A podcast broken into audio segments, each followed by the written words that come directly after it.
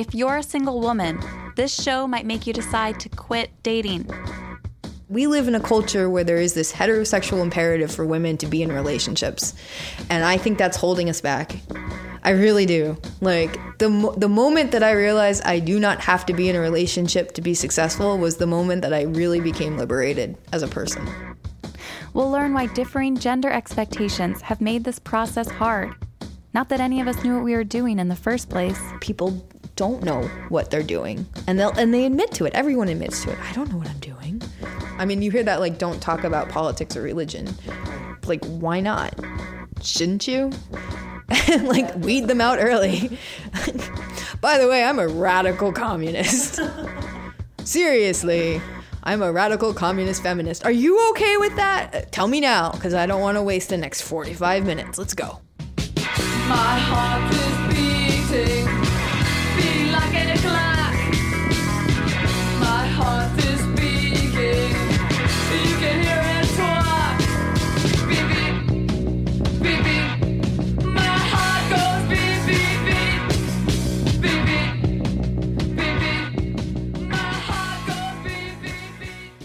I grew up in this very white bread rural community where people were literally getting married at 18, 19. Like there was no 20 something experience of sleeping around that was in my future biography. When I arrived at my 20s, newly single after what was a gut wrenching breakup from my college boyfriend, newly single to a city, and just meeting people who over and over said like, I'm looking for something casual. I'm looking for something casual. I'm looking for something casual. And me sitting there being what do you what do you mean by casual? Love isn't casual. Love is pretty serious. It's it's an intense thing. I mean, I've been in love. Have you been in love? Because I have. It's really heavy. and uh and them being like, "Yeah, but I need to keep myself, you know, open and like open to what?" what more, what more in life is there to love? I, I, I sat I sat there. I was looking across the table from these guys who were just so clearly unrepentant and unapologetic about how much they felt like this time period needed to be spent in a certain way and that was regardless of how cool I was or how interesting I was that the person across from the table from them didn't matter because more important to them was how they thought their early 20s needed to go.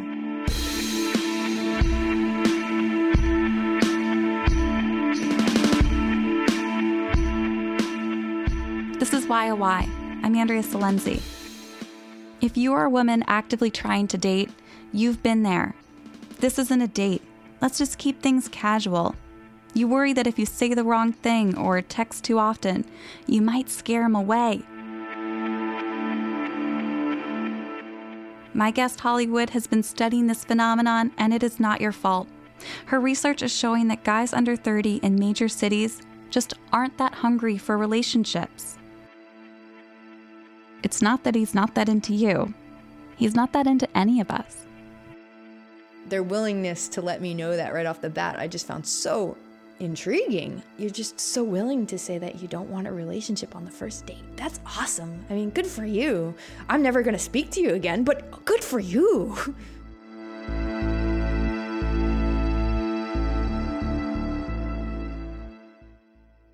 guess I should introduce Holly. Don't people know who I am yet? I think I've been on this show enough. She is a Harvard grad student and a PhD candidate. That's me. And a dating guru. By the way, anyone who tells you they're a dating guru is full of bullshit. Because who else is getting a PhD in dating? I can tell you, having done the field exam myself, there are very few people out there that I would consider experts in relationships and dating based on, you know, in a pure academic sense.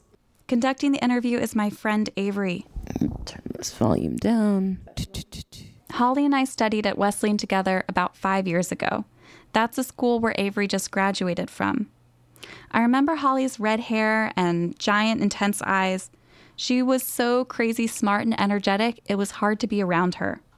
Now, years later, we are both finding so much inspiration in each other's work, and I'm ready to move to California just to hang out with her. When I listen to this interview, I can't stop raising my arms and mouthing words like, why, and oh my God. It just rings true to me.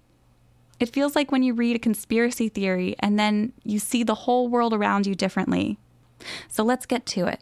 What were we talking about? I know what we were talking about. We were talking about how you're still afraid of being single. Tell me more about that. Okay, so the so the thing is, my college boyfriend and I like, so I moved to California, and I was like, "Hey, I've got this job in California. This is gonna be so great." And he was like, "No, I can't do this," and broke up with me like two days after I told him that I was moving out here, which is really weird because we had been dating for it was like we'd been dating for officially a year and things were going really great.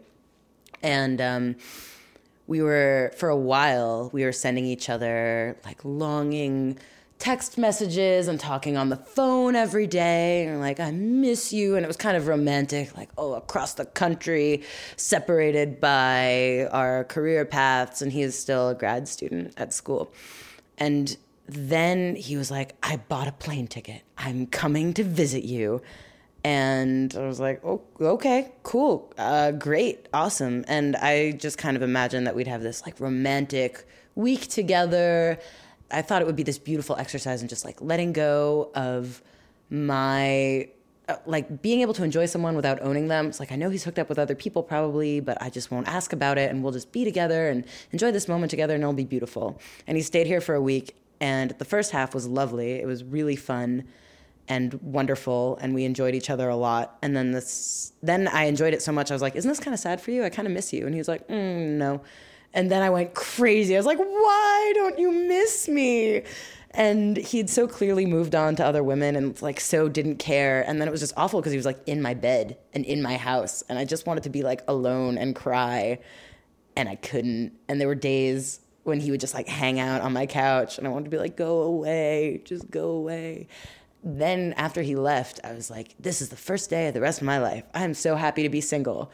But then it like set in right away the feeling of inadequacy of like, oh no, you know, something's wrong with me. I have to find someone else or I have to like hook up with people. And I don't even particularly enjoy sex and I don't particularly enjoy dating. But uh, you talk about this in your research, like the need to keep dating. So why help me explain why I feel this way? The compulsion to date. I don't know if I quite frame it that way. Uh, well, I think women are particularly socialized to think that they are somehow deficit, um, deficient, if they are not in a monogamous relationship, and I think that's really dangerous way to be in some ways, but also, you know, I, I look at this both ways. I say it's really potentially dangerous it's also really nice and sweet that women have a compulsion to define themselves relationally. And I don't mean that, I, th- I think that it's more of our society uh, putting a huge premium on romantic relationships in that self definition, that without this romantic relationship, women feel lost. And they, to an extreme degree, put that romantic relationship above and beyond anything else they can cultivate in their lives. So they don't cultivate these kind of peer friendships or friendships with their family until they feel like they've hit that one bar and they have that security. And that's something that I think is definitely coming out of my research. That sense of prioritizing one's bros before hoes, to put it colloquially. When you lack a clear culture of bros before hoes, it's easy to feel inadequate if you're not in a relationship. Holly sees this as a larger cultural narrative. One of the things I think about when I watch a lot of old romantic comedy movies, which I do, I study them like texts at this point, uh, is that there's, um, in a lot of movies, there's this absence of female antagonist. Hmm. She's always an object to be acted on by a male hero in the story and there's there's a, very few stories where women are not the prize to be won and i think this is a cultural narrative that we tell over and over again it's a cycle where women are consistently the object. And when you do find movies where women are given agency and women do make choices um, we rarely get the kind of narrative that women are defining themselves outside of a career orientation. Uh, like oh she's a powerhouse like what's her face in the devil wears prada? Yeah. That's that's what we're built up. You have a choice between a cozy, romantic, happy home life with you know your husband who looks like Paul Rudd, and your like 2.5 children. It's ambiguous how many you have, right? They're just kind of young and blonde and beautiful, running around your feet. And this house in the suburbs, and that cute little red dog house with Fido and Cruella de Vil. It's easy for us to say, as sophisticated ladies, that we should have grown out of this idea of either being a housewife or Anna Wintour. But it can be a hard image to shake for many women because it's tied to how we're raised. Holly grew up in a decaying tourist town in the Pocono Mountains with a waitress mom, and she really wanted to be a good kid, live a moral life. The problem is that being a good girl and having the right life in the context where she grew up meant staying sexually pure, marrying someone you met in college, and becoming an elementary school teacher. She still feels like the world's punishing her for not choosing that path. I thought when I was growing up that men wouldn't love me if I wasn't this soft, pliable uh, accessory to a suburban lifestyle that they thought was their just rewards for being a man. And I know that sounds terrible for me to say, uh, but you know this is this has been a product of a lot of self development, where that was the shadow I grew up in, and I grew I was I was a little hellraiser and I wasn't that girl, and I never knew. I knew I was never that girl. I was this kind of girl that would take off and sleep in my car for a couple of days because I didn't want to go home to what was a kind of messed up home life, and I was never going to be this like cute, blonde, blue-eyed cheerleader type that was going to get a teaching degree. Yeah. I mean, I was writing essays basically saying fuck the state, smash the hierarchy, like I wasn't that girl, but I nevertheless felt I had to be that girl. Like, I never had a boyfriend in high school. And I didn't really want one, but I thought the absence of having a boyfriend meant that I was somehow uh, flawed, that I was not desirable, that I never would be desirable, and that men would never want me the way I was. And, and I was grappling with this tension between feeling like a fucked up 16 year old girl and wanting so badly to be that, like, cookie cutter housewife who looked like her life could be a snapshot in a Martha Stewart living magazine. And I, I knew there was never, I knew there was never any way I was going to be that woman. But like for the first good eight years of my my life until maybe four or five years ago, I thought that was it. That's who I was going to be, yeah. no matter what I did. Two years ago, her work as a qualitative researcher changed drastically. I submitted my master's thesis and I made this decision that there was no way that my dissertation was going to be on the same subject material as my master's thesis. Um, I felt hollowed out by the whole process of writing that manuscript and doing the research that was necessary for that, which was a useful and very important kind of research. Uh, I was studying inner city housing poverty, which is a huge problem in this country, and it's not like I'm poo pooing it, but the uh, you know as a qualitative researcher i walk into blighted neighborhoods every single day and i in no way am trying to diminish that it was a hugely painful experience for me to see poverty up close every morning. I wake up at 6 a.m. mornings, literally stepping over heroin addicts passed out on sidewalks in inner city Baltimore to do interviews so early in the morning so I could get out of that neighborhood before noon when everybody wakes up and the city becomes dangerous again.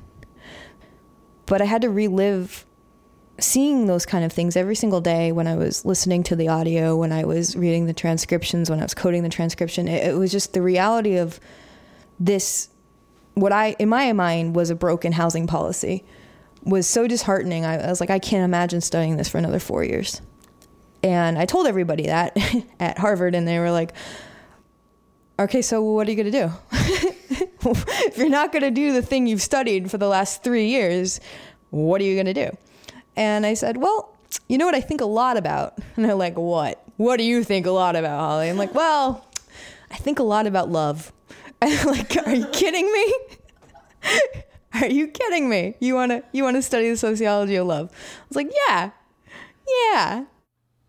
Her research decided to focus in on two super liberal cities, Boston and San Francisco, to date, she's interviewed over 80 men and women between the ages of 25 to 35 in these cities, interviews ranging from two hours to an entire day. One of the impetuses of studying what I studied was I wanted to see if the feminist revolution really had any effect on dating. Uh, I come at this basically saying I think a lot of feminists focused a lot on the workplace and uh, ensuring workplace equality.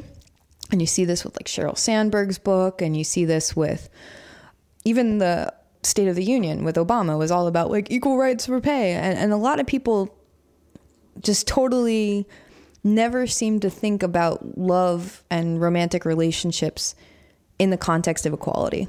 Um, you do see a lot of work like from sociologists like Arlie Hochschild, who's talking about equality of household labor and time budget analysis. You see that a lot. You do see, um, in all fairness, that kind of rhetoric coming out of feminism.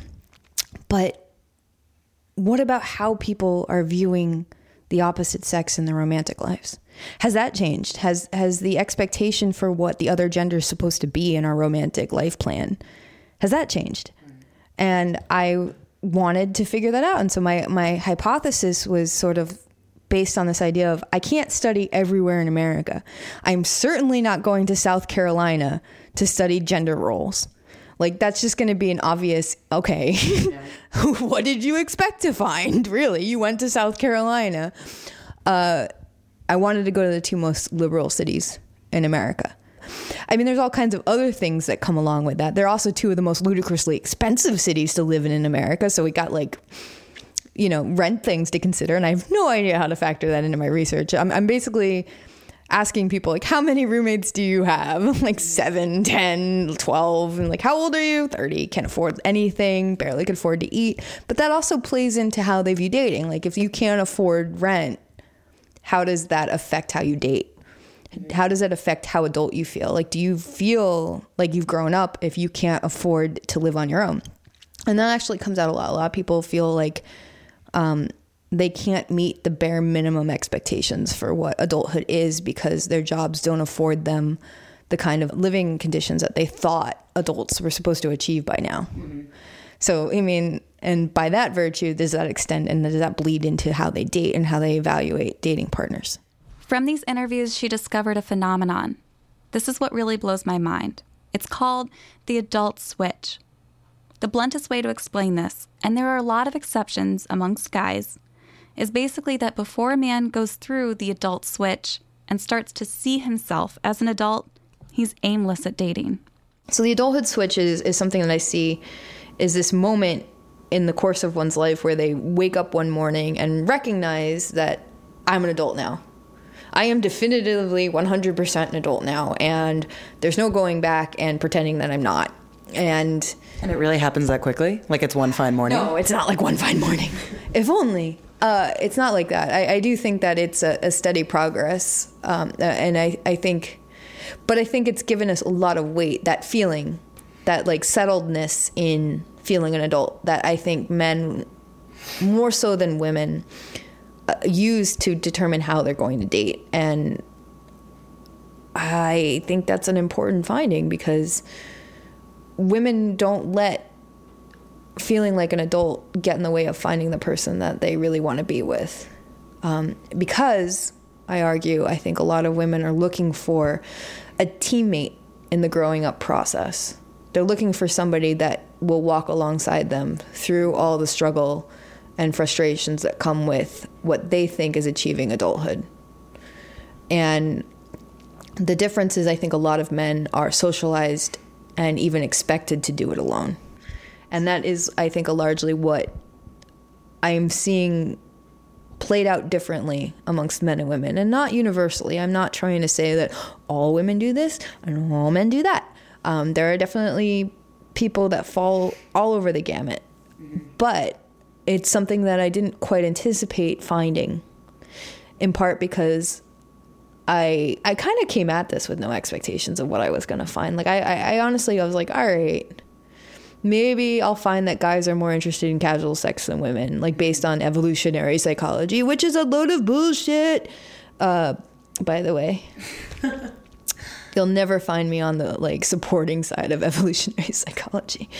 Uh, but you know, maybe maybe there'll be some patterns that I won't anticipate, and that was one of them. Is there anything that like triggers the adult switch for men? Like what is what usually brings it upon them? I think earning more than 80k. Really? No, I no, I I, I, I I think career success is a huge component of it. Um, I joke about 80k only because in the back of my mind that seems to be like the litmus test for whether or not you've succeeded at your career is earning more than 80,000 a year.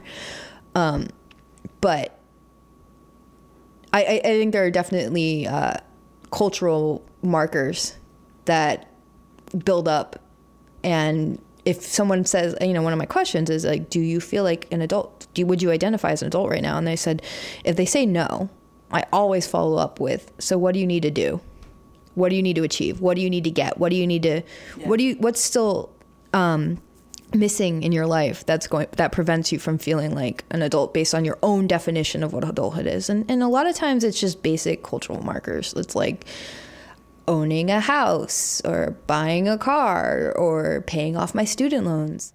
So that's the adult switch. It's a term we'll come up against over and over again in this show. The other trend emerging from my guest Holly Wood's research is this phenomenon. She calls it the reverse timeline. That's another term I plan to keep using on Why a Why.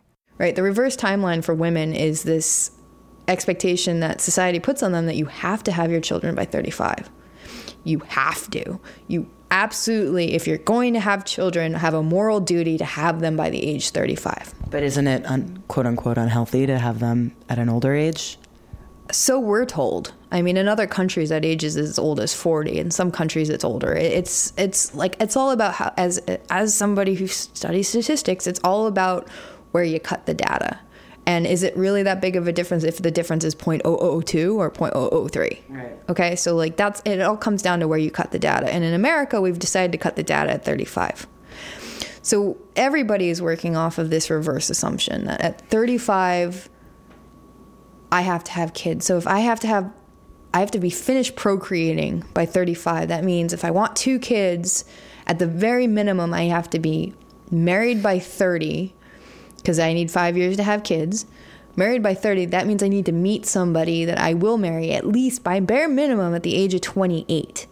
That means being engaged at 28, which means I need to meet that person by 25. So we have three years to get to know each other, and then like two years to be engaged, and then like a year of marriage. And then this is the reverse timeline. This is how a lot of women are organizing their lives. And when they don't hit that expectation, a lot of people think, oh, she's not married by 30. That means she's not meeting her expectations like that expectation is just it, it's way bigger than that it's it's meeting somebody by like 25 it's when you are slowly passing the point where you thought you would find him that your entire life organization process starts to unravel and that becomes uh, cognitively a very interesting place to occupy i'm occupying that place i'm the oldest grandchild in my family on both sides and I just turned 30 ish without a boyfriend. This show is the way of overdoing my answers to my family's questions about my dating life. The pressure I feel to get on track ties back to this good kid, rule following complex that my generation has. I do think our culture puts so much pressure on women to lead a life that is sanctioned. And I think a lot of women, especially in our generation, you, you see so much less um, exploration in women our generation than even like in the 60s because in the 60s it was glorified to be a hippie and like go out and smoke weed in a field. Sometimes i really want people to interview my mom like like yeah i mean uh, it was like this celebration of fucking with institutions. And and now i feel like our generation is almost reinforcing institutions. Like we're we're going to be the, the good kids. Like we're going to go to school and get good grades, and when we graduate, we'll get good jobs, and and, and that's totally not what's happening. Obviously, the economy's in. Um, but nevertheless, that mentality I think was pervasive, especially uh, amongst women. It was like I mean, you see this like women are outperforming men in school and the career world. I think amongst people under 35, women are earning more money. Mm-hmm. They are more likely to own a house. They're on every marker they're doing markedly better than men are mm-hmm. demographically. Mm-hmm. And I think that's a product of us being like, I'm going to be the good girl. I'm going to do what's expected of me. And, and, and it's a really difficult thing to shake. I've sort of made it my life project at this point to be hyper aware of that. And, and I see it amongst a lot of my friends, like even women that I were like women's studies majors at very liberal colleges still fall to this expectation of needing to get married by 30. And I don't think it's an automatic response to turning 25, but I do think as you get closer to 30, you see more and more of the people, especially if you, thank you, Facebook, but you are now made aware of all the people in your life who lived very similar lives to you, who are going and doing what is quote unquote the correct thing, which is getting married and having babies by 30. And there is this fear that women have in the back of their mind. It's, am I doing the right thing? Right. Am I, it, it, am I leading a life that's the good girl life, or am I going to be left behind? Am I going, or am I foreclosing opportunities as a woman by not nailing down a man right now? Mm-hmm. Like any man, like, and I think that's, I think that's a, it's a fear. Yeah, it's a real fear. And we've all known that bride, right? So, what Holly is saying is that guys date aimlessly until they identify as an adult, the adult switch, while women are more likely to be planning for adulthood or feeling pressures of this reverse timeline, and they want to enter adulthood with a partner. We want to get Comcast with a boyfriend. And when that doesn't happen for us, we internalize it, decide we're flawed. And people think that like all these teenagers are out there having sex all the time and like actually most of the people that I I've met since I've graduated from college in this very hyper educated professional super successful stupid world we live in were virgins until college. So it's not just like everything is delayed. It's not just marriage. Everything is delayed, right? Everything. Like like I was a good boy until college and so now college is my time to like party and be sleeping around and hook up because I didn't do it in high school because I had to get into a good school and I didn't get into Harvard. I got into here, but I still got to party. Um sorry. their teenage years were t- years very sheltered and very much living with the expectation of being successful. And so yeah, and they had to delay what they thought were their teenage years Right. to college and then in, and then they like delayed their college experience for adulthood. And then you see that. You definitely see that. Like um, we're in San Francisco right now, but like all you have to do is like walk down the marina and see all these frat brothers who are now living the what they thought was their college like years now that they make a lot of money it's like it's like extending the fraternity experience into their adulthood because for reasons that defy logic they make a lot of money doing things that they did not learn in school because they knew a secret handshake Right. and I will say that um, I am not afraid of saying that. But you know, and they make a lot of money now, so they've extended the fraternity years Yeah. past um, college, and these are the years in which they go on dates with 22 year olds and say, "Look, I'm not looking for something serious, just so you know." Like, well, then, great, Yeah. Um, okay. But they but they still plan on getting married anyway. Oh yes, when they finished having their fun. So like what, 40? No, I mean, I think they think they'll get. I, I think a lot of dudes are, are pushing back their marriage age to um, past their thirties. I think. I think if you were to interview a lot of men your age at 22, I think they they're shooting for a post 30 marriage, and the interim time is, I mean, especially their early 20s. I think their later 20s they start cooling out of whatever that is. Um, but I do think their early 20s are reserved and protected and defended against from the encroachment of female intimacy. Like, God forbid. Oh my God. Yeah. I don't want it. No, no, no. She, she wants a relation. Like, I swear to God, I was living in this. The early, my early 20s honestly felt like I was constantly censoring myself lest I let out a whisper of adult responsibility and scare off every man in sight. Like, oh, I'm gonna buy a couch.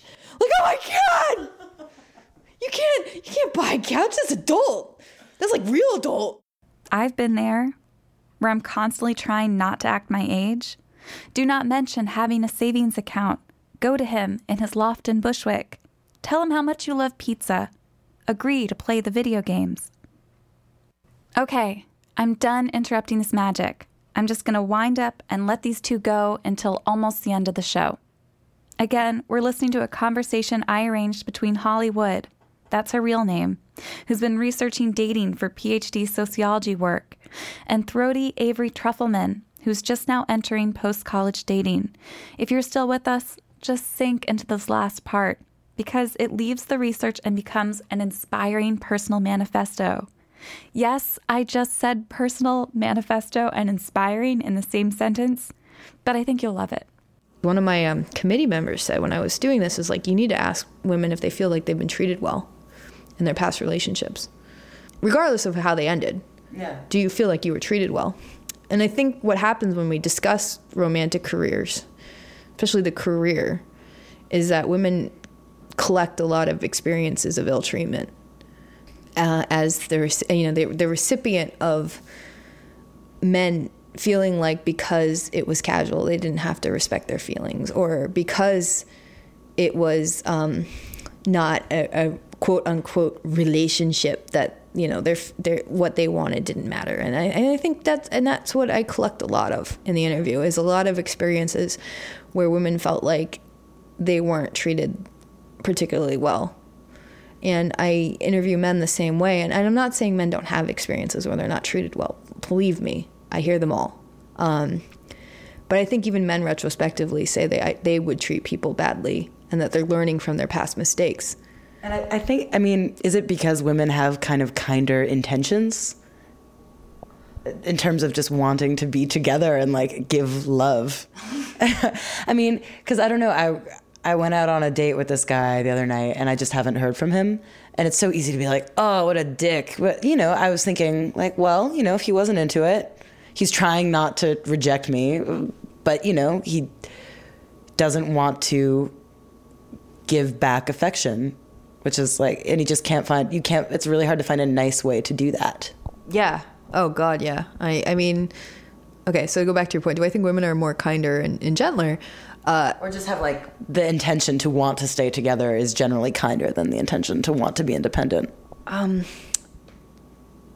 you know, I have a lot of thoughts on this, but the one that pops out immediately is that we don't have a culture that supports us um, flitting from partner to partner. Um, we don't have this 20 something male experience that men are you know expected to have are reinforcing each other to have that they feel like they're missing what is that whole fear of missing out bullshit where they feel like if they're not you know partying it up um, and getting laid and hitting the bars every weekend in the marina that they're missing out on some fundamental life course stage and, and we don't have that women do not have that and, and I, I will say that that's a definitive not there yet kind of um, inequality between men and women. That's culturally reinforced by movies. Every fucking Judd Apatow movie out there basically says that. The men have this period of time where they're allowed to fuck around and be goofballs and not be responsible. And I don't think women are given that same space, that they're expected to figure their shit out earlier. And we don't go around slapping each other on the back when we get laid. Really? I feel like we do.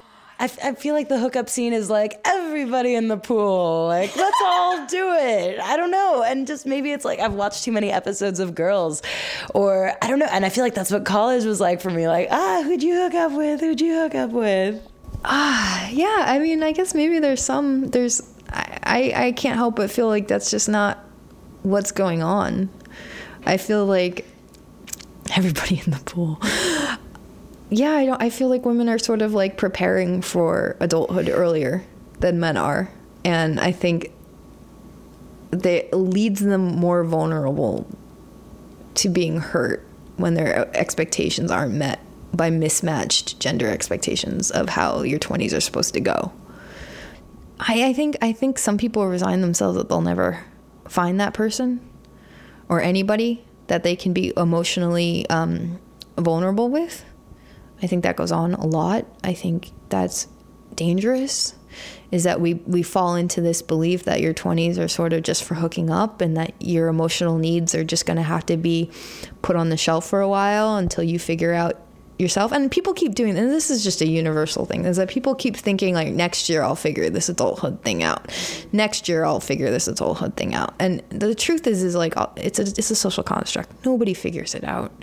I know people in their 30s 40s 50s 60s who have never figured it out. And it's not something that one day you're going to wake up and feel. If you don't feel it now you're never going to feel that way. And and that's fine. It's not a big deal but but in that same way, I feel I wish we could kind of feel that way about relationships. Like you're never gonna know what it's like to be an adult, and you will never like own another or like another person will never truly belong to you. And maybe it's just because I've only dealt with like the you know I just graduated. Maybe it's because I've only known like that scene for the past four years. But at this point, I'm I'm like okay, I've you know I've made my my peace with it. Like I will just never. No one will ever belong to me or I try to think that way. And I don't know, like what you said about ambiguity, just being a, a hallmark of modern relationships. Like, yeah, I mean, I just, I'm trying to get comfortable with knowing that I'll never know, but I don't know if that's possible. Yeah. Oh, God. Yeah. I could talk about this topic for hours. Here we go. Okay. So the ambiguity thing wouldn't be so terrifying if we didn't live in a culture that celebrated men having sex with women casually and at the expense of whatever she wants. Right? So having having that in the back of your head engaging in casual sex is something that I find horrific. Knowing that this guy is going to get, you know, some kind of even if it's just internalized validation from having sex with a person because the culture mandates that he should makes that ambiguity that much more unbearable for women right? Like he's going to get laid and he's going to get props, even if they're internalized and he never tells anybody because the culture applauds and validates men for having a higher number, right? That's something that needs to stop. That's not okay. And that's what makes the ambiguity suck. Like, that's uncomfortable for women to play a role in that and knowing that he could easily just use the same social equipment that we use for dating to up his numbers and that's terrifying. Like he's online dating saying he wants a long term relationship, and actually all he really wants is a casual hookup buddy. That's dangerous. That's where the ambiguity gets dangerous. Dangerous just in terms of heartbreak? Well, not just heartbreak. It's just like I find it morally repugnant that that's seen as okay. And that it's okay to um, be ambiguous when in fact you actually know what you want and you're using the ambiguity as a cover to get what you want at the expense of what she's not being ambi- ambiguous about. That's why it gets really confusing. Hence the term ambiguity, but it's very messy. It's very messy, and I find it very, I just find the idea that we are applauding people for this to be not okay. So, but to go back to what you're saying before, to give you an entirely different soundbite, uh, to be comfortable with the ambiguity, be comfortable with this idea that you don't own another person, right? That is a really profound idea. And that is something that I think we as a culture have not quite gotten around to figuring out because again this is a very eastern idea that you don't that nobody belongs to you that relationships are not necessarily licenses of ownership. And that jealousy and uh, resentment and all the things that come with being in a relationship with somebody are in part a product of a belief system where we do believe we own other people and I think that's something that I'm even working on. Uh, everybody I know who has had a couple of burned bridges in their past is like working on these ideas that what is a relationship if you don't own the person? What is a relationship if it's not going to be permanent? The ambiguity of it is well, what is a commitment? What does commitment mean? What is monogamy? And so that's something that I, I grapple with too is is telling you know trying to document what hasn't been studied for decades, right? I'm coming at this saying we historically do not know how people dated in the 80s or the 70s or the 90s. And I'm coming at this looking at the last dating book that I read. Probably the one of the best job um, dating books that I've read is um, from the front porch to the back seat. and it was trying to document. It's a great name, but it's trying to document the historical phenomenon of dating and how it evolved. And it still hasn't. It, it's still nowhere gotten anywhere close to the 80s or the 90s or, or like so. We don't have a definitive history of how people were dating in the past. But it's not enough to watch like Saved by the Bell and figure it out. Oh my god, Saved by the Bell.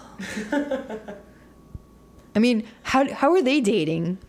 I don't know. I just feel like it's all any. You know, it's like what movies and TV shows are about. I feel like that's what, I mean, I ask people, how did you learn to date?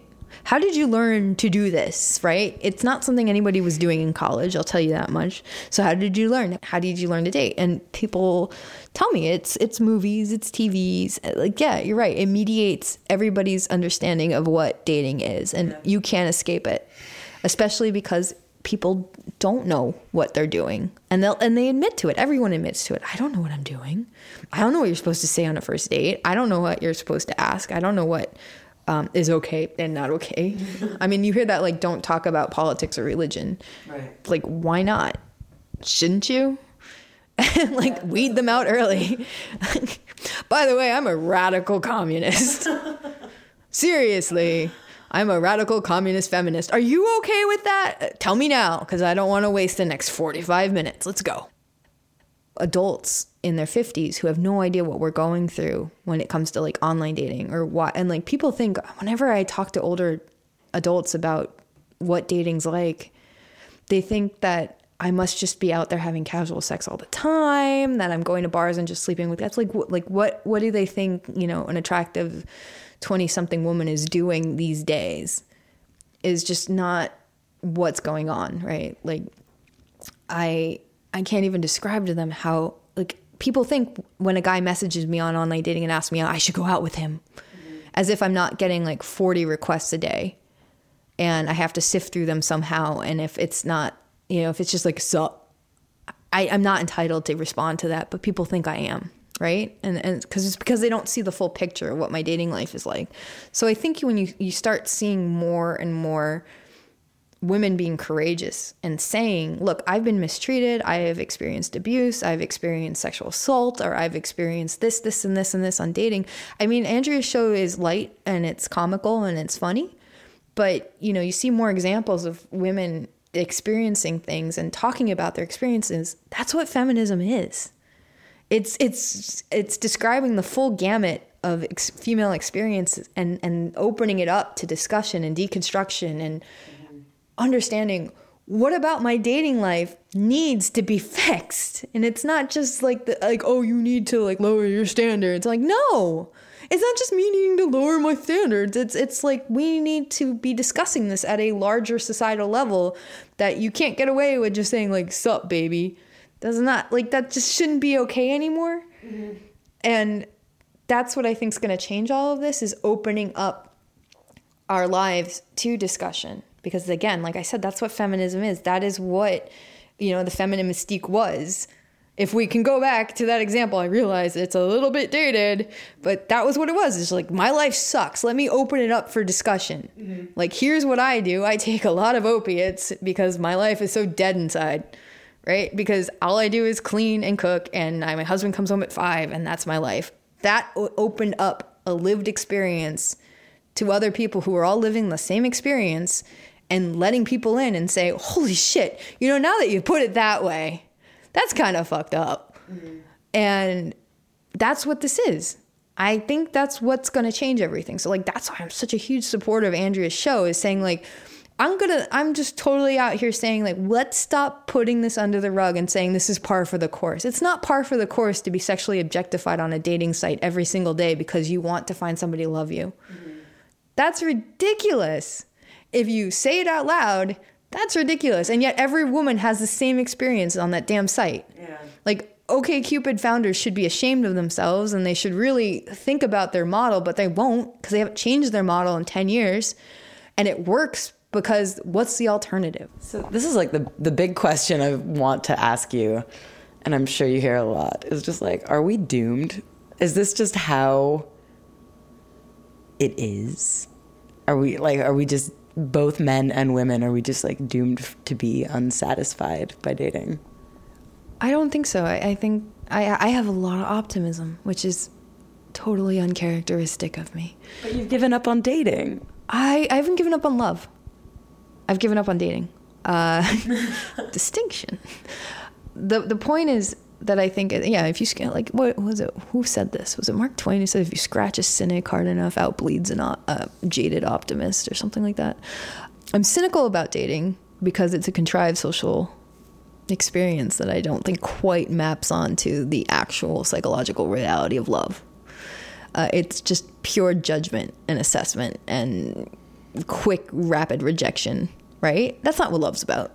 You know, I'm doing my dissertation, but I'm also very open to talking about relationships and where we could be going and what is our potential in dating and love and relationships. Like, why do we feel like this is so funny and stupid? And like, why aren't we giving it the kind of weight that I think it deserves? Because if you can't be conscientious and compassionate with someone you're having sex with, how the hell do you expect to be compassionate and open with the rest of the world? Like, Jesus, that's messed up. Right? Like where where are we going with this? If if people think you can use another person for sex, that if you don't need to be honest and open with them to have sex with them, where do we go from there?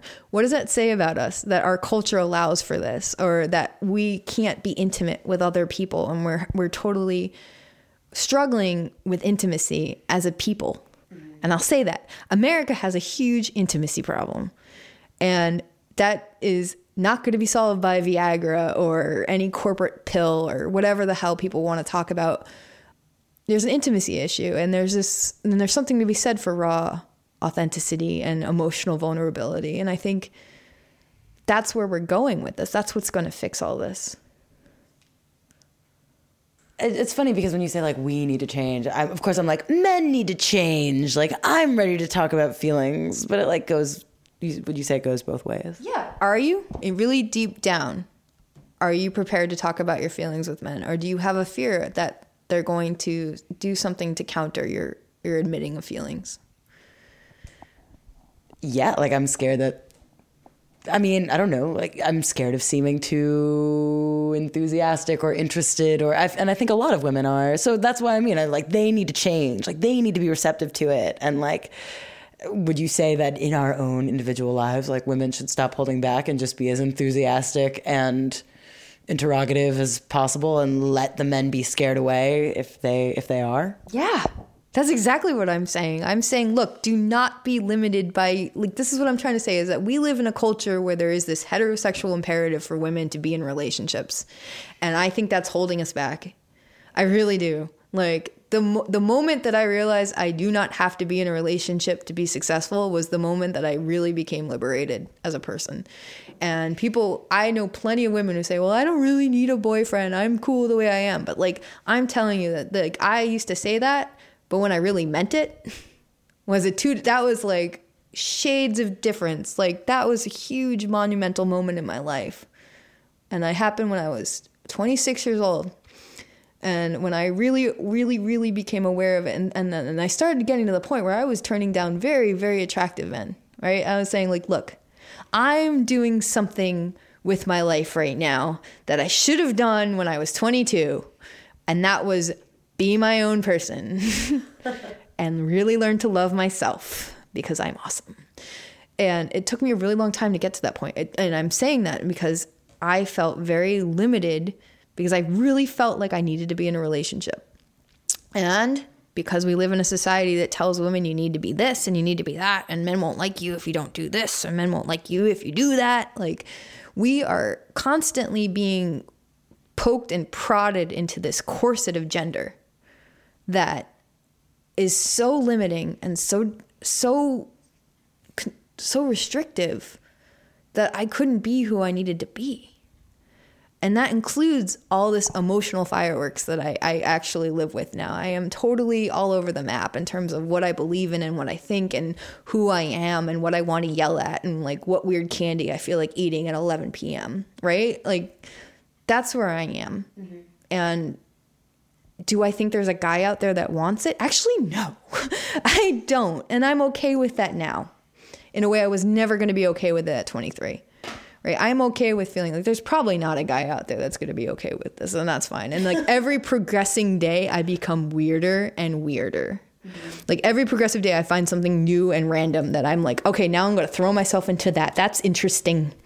That's what I want. Like rock climbing or something like that, or like painting. I like, I have really weird hobbies at this point, but it became almost a mission for me to like reject this idea of being in a relationship. And it's really difficult to explain to people that it's taken me 26 years to get to that point. I'm 28 now and I'm still riding that wave where I feel like I really, really don't think a relationship is what I need right now. And I'm so liberated by that and saying that if the right man were to walk into my life, he'd have to meet me where I am. And that's a really, really high expectation. And I don't have it, right? I, I'm like, I don't expect to find that guy, but I'm not going to keep trying to shovel guys into, you know, boxes and say, I want you to be that guy for me. Mm-hmm. I'm done doing that. I did that for a while where I went on dates where I, I had an intu- intuitive feeling that that guy was not going to see the full spectrum of me and accept it for all it was, but I wanted to make it work so bad that I would hide parts of myself or I would downplay parts of myself or I wouldn't be as loud and as crazy and colorful as I really am so I could try to make that relationship work. Mm-hmm. And the experience of doing that was so wholly deadening that the last two years have been like this roller coaster ride of just constantly being unafraid of saying, Look, I, I'm done. I'm done playing whatever role you think I need to play because that's who you're attracted to and I and I'm sympathetic to the fact that society has conditioned you to be attracted to certain kinds of women over other kinds. I'm totally sympathetic to that. Don't don't think that I don't think we're all encased in this scary gender um, system. But I'm done being her. I'll never be her, and I won't try to be her. And if you want to meet me where I am and grow with me, that's cool. But I'm not going to play that role. And I think that's what I want younger women to be liberated from is that you don't have to be a certain person to be in a relationship. You don't have to be, and God, the utility. Oh, how am I? How do I say this? The maximizing of attractiveness, right? Women think they need to be attractive to as many men as possible, maximize their attractive utility function. like I need to be attractive to all men at all times. That's impossible. But we still feel like that's our quest in life is to like be as attractive. Yeah, yeah. yeah, be as attractive as possible. And I'm trying to make myself so myself that there's probably only going to be like four guys out there that ever like, yeah, I want in on that. and that's fine. And that's cool. And I'm but I'm accepting it now in a way that I would never have accepted it five years ago. Mm-hmm. Five years ago, I thought I needed to be the the paragon of female achievement in order to attract men. I thought that's how you did it, and and now I'm just not there anymore, and I'm so happier as a person that I'm not there. Mm-hmm. But people don't understand it because they don't because again the expectation is is the closer you approach 30 the more you should be like well holly your clock's ticking. Your clock's ticking. Like and i'm like well what do you want me to do about it? Mm-hmm. am i supposed to act differently? Am i supposed to modify my behavior in some way that makes me more attractive to men? Am i supposed to put a muzzle on my mouth and not talk about what i feel? What would you like me to do society I feel like this narrative is kind of on the rise, though. That like, well, I'm fine. I'm fine alone. and, and do you think?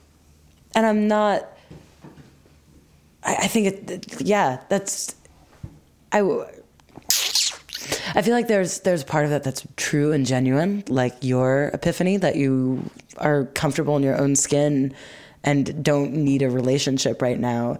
Um, and I do also feel like there's a narrative that's almost mimicking that in a kind of Sex in the City way. Like I'm fine until yeah, but I'm not that's, fine. That's the deceit. That was that was Sex in the City was a huge sort of like I'm fine, but nevertheless I'm secretly always looking for a man. Mm-hmm.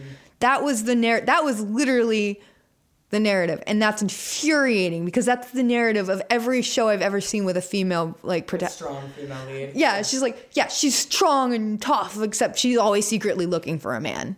And i'm saying look i'm strong and tough and i'm admitting right now that i'm not secretly looking for a man. In fact i'm constantly on the defensive saying look i actually don't want a man right now. And i say that all the time. Like i look unless this guy is absolutely going to be additive to my life in such a in such a way that i can't even fathom it right now i'm saying no. Because i've learned in relationships that i've diminished myself to make them work in a way that i don't think we've ever expected men to do. Like i look i, I was in a very long-term relationship in college all through college with the same guy. There were certain things about him that i really really valued and my desire for those traits has sharpened like a sense of humor he had a he had a pretty good sense of humor but now i look for people that make me laugh like hysterically now that i make myself laugh all the time and i've really owned this part of my personality where i am a hyper educated articulate asshole I don't need someone else to make me laugh, but if they can make me laugh, that is great. That is sexy. But also somebody that is willing and capable to have these very deep, meaningful conversations, really long conversations about what life is and where I'm going and my world vision and how I want to change the world and what I hope to accomplish. That's become so important to me that that is the overriding function of how I date now. That can you have this really smart intellectual conversation with me? Are you able to keep up with it? Mm-hmm. And that's been overriding almost any other traits that I've been looking for in guys. And that was not something I thought I would I needed back in college. When you say like the way you want to change the world, is it kind of is it through this? Is it changing the way the world dates and finds intimacy? I I, I mean I don't like to say like the way the world dates. Um but the problem for me is how do I help people realize that everywhere we're going as a people is entirely dependent on how we love. Everything we ever want to achieve in life is dependent on answering that question How do we love? Because how do we love is who we are. It's not, identity is not like what things you like and what music you listen to and who you vote for. It's how you love. And if we can't love each other at this individual level, there's no hope for us. So it sounds stupid and it sounds trivial that I study dating, but I see it as the, you know, this is the overall crux of everything.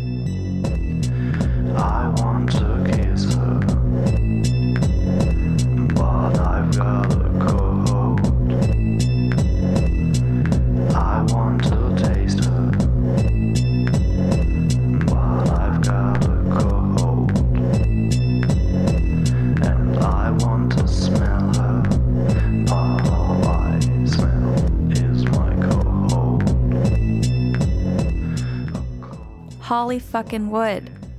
You can follow her on Twitter at girlziplocked. Her research should be wrapping up next May. Keep in mind that she's just now entering the analysis phase of her project. This is all the preliminary stuff mixed with her personal thoughts and experiences. We'll hear her final findings later on.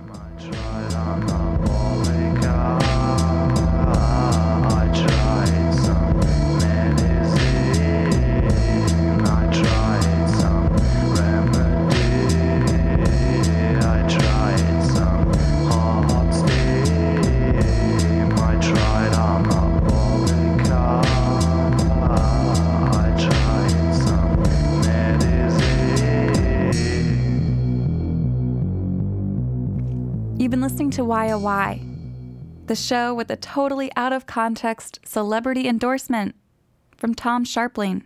I'm really loving the new show Why Oh Why. Oh, cool. Yeah. Thanks, Patrick, for sticking that on your pledge card. This is almost as good as when Ira Glass said my name. Andrea Silenzi. Nah, it's better. Yeah, it's better. Thank you this week to Avery Trufelman for doing this interview. It was like getting a cassette from your friends on another coast and getting to know them better through the experience. You can subscribe to the YY podcast and learn more about the music I feature by visiting YYRadio.com. I've been trying to come up with a way to thank you all for your overwhelming support this marathon. And I think we'll have something together to thank you by next week's show, so hold tight. Our podcast artwork is by this year's WFMU Marathon Prom King, Greg Harrison, at gregcircanow.com. Special thanks to all the great new iTunes reviewers, including Sam, who says he subscribes to over 80 podcasts, and this is easily his new favorite. Flattered. Join me next week for a look at intimacy. Oh, and um, Randy joined Twitter today. Really, he did. His uh, handle is at Randy is Deman. That's duh spelled D A. This is WFMU East Orange, WMFU Mount Hope in Rockland County at 91.9 FM and online, WFMU.org.